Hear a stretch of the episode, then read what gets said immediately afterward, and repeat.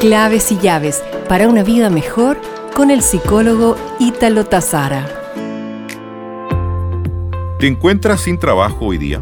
Sin duda quedarse sin trabajo acarrea un montón de problemas. Desde la escasez de dinero para cubrir necesidades básicas hasta la sensación de fracaso por no poder insertarse en el mercado. Para la Organización Internacional del Trabajo, la OIT, el acceso y mantención de un trabajo tiene por finalidad, a juicio de esta organización, mejorar la calidad de vida de los seres humanos, constituyéndose en parte de su desarrollo.